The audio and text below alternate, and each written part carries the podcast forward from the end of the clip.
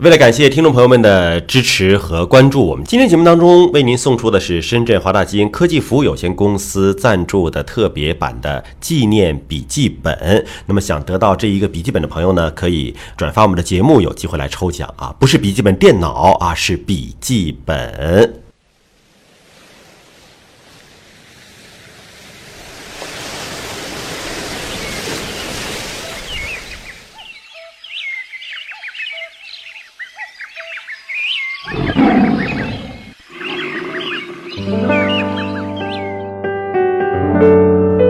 生命密码，你的第一本基因科普书。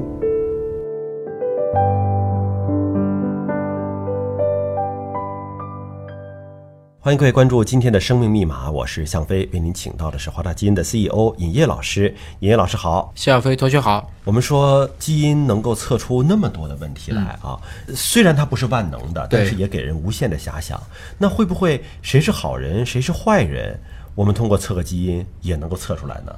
好坏很难定义啊，什么是好，什么是坏？如果在战争的时候，很多战斗英雄其实他本身可能都有暴力倾向。嗯，那么从这个角度来看，还是要看他在什么语境和环境下说这个事情。嗯，因为中国有句老话啊，说是龙生龙，凤生凤，老鼠的儿子会打洞。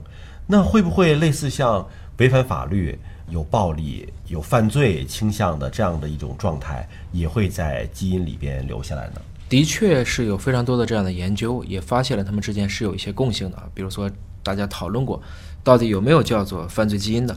其实我们发现，确实有一部分人，他可能先天会具备一些容易狂躁、容易采用暴力手段去解决问题的这个方式。我们理解成在人类的一个繁衍过程中，我们是逐渐从野蛮走向文明的，所以肯定有一部分人还会保持着相对野蛮的一部分基因，它的这种遗传倾向性会更强。但是这个也不能成为，就等于说我就是暴脾气，我就可以对任何人发火了，这肯定是不公平的。换言之呢，这样的一些犯罪基因呢，我们看见了一些关联关系，但它并不是一个因果关系，只能说它的概率会高一些。